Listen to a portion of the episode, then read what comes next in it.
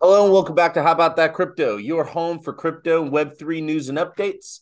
I'm your host, Bitcoin Stylist, and today is going to be a quick one. And we're going to be talking about Sam Bankman Fried, Binance, Visa, and uh, the Bank of International Settlements, which is the bank of all central banks. They basically set the policy for them. Don't forget, this is not financial advice.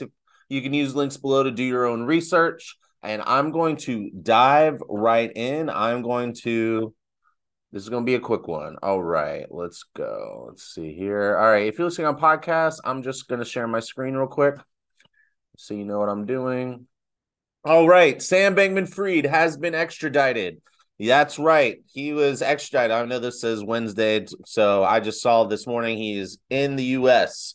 So that happened. Thank goodness. Now, um, that's about all that matters on that note right now. Oh, the other thing is his girlfriend, Caroline Ellison, and Gary Wang have been charged by the FBI, but the FBI says they are cooperating. They are all turning against each other. But what do you expect?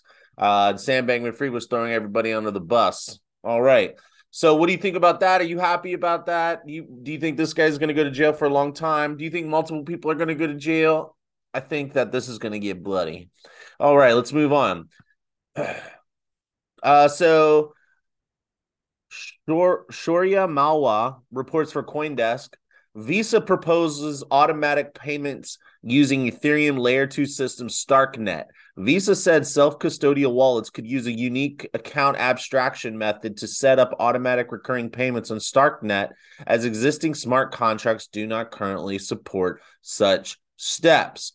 So if you go down here, you're like, oh, what does that really mean? It says this solution involves the creation of smart contracts that act as an intermediary between a user account and a contract account, allowing for the creation of self-custodial wallet that can make automatic recurring payments without requiring the active participation of the user and they suggest that it goes out on the Starknet.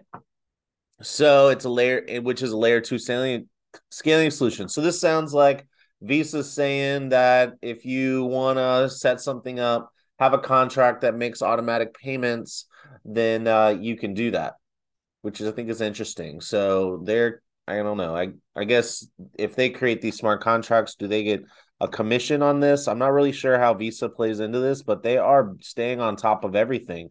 It says currently there are two types of accounts on the Ethereum network externally owned account controlled by a private key, and a contract account, which are essentially smart contracts.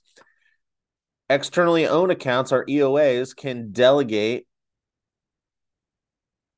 Uh, where to go? My screen moved. Yeah, yeah. Sorry about that. My screen moved when the pop up came up. It's so annoying. Uh, okay, here we go. The EOAs can initiate transactions, but the control accounts cannot. However, oh, so a smart contract cannot initiate a transaction. It still has to be signed. That's so interesting. However, by using account abstraction, it is possible to create a smart contract that can initiate transactions on behalf of an externally owned account, enabling the creation of self-custodial wallet that can make automatic recurring payments.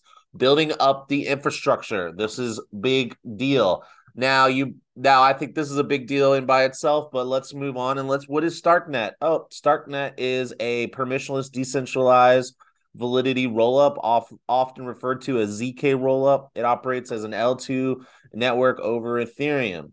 And they have their own coin called Starkware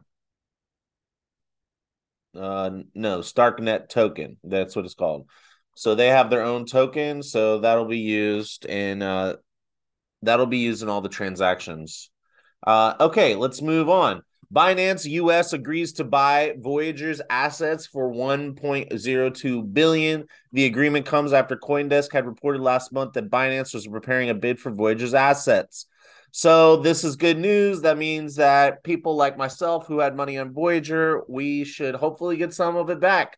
You know, under Sam Bankman Fried's bailout, he was gonna he would they were saying 70 cents on the dollar, maybe 70 cents worth of FTT token.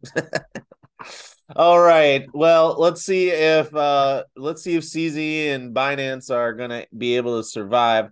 Uh you know, because it's like the last person who went for Voyager's assets collapsed, and and then now this new person going for Voyager's assets is saying that he's above board and you should just trust me, but not proving it.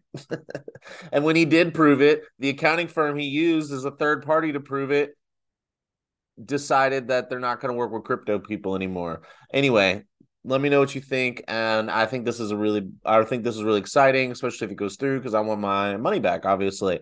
All right. And last but not least, Basel Committee endorses global crypto banking rules to be implemented by 2025.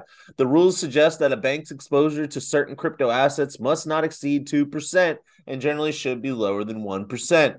So 2% of uh of assets in banks can be crypto. So that number sounds like it was going to be staggering. So this is a big deal because they're essentially saying that we accept that crypto currency. It says, I think there's certain types of cryptocurrency, probably most likely like Bitcoin or Ethereum, but it says, uh,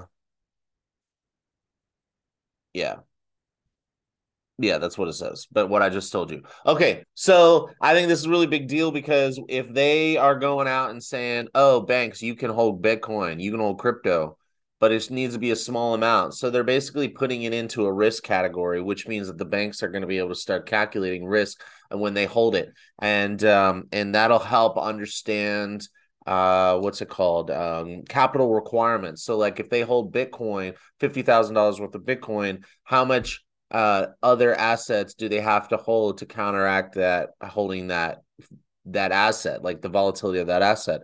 So they can start figuring all that out, which means banks can start holding on to Bitcoin and other cryptocurrency assets. And over time, that that percentage could increase. But for now, we just want to get it onto the balance sheets of banks because once that happens, I, that my prediction is that's big deal. Let me know what you think. Uh, this is the news. I did it super fast. I stuck with the headlines, didn't dig too deep. Uh, I'd love to hear from you. If you'd like to me to expand on any of these stories, let me know. Otherwise, please like, subscribe, comment, and uh, do your own research. Hodl on.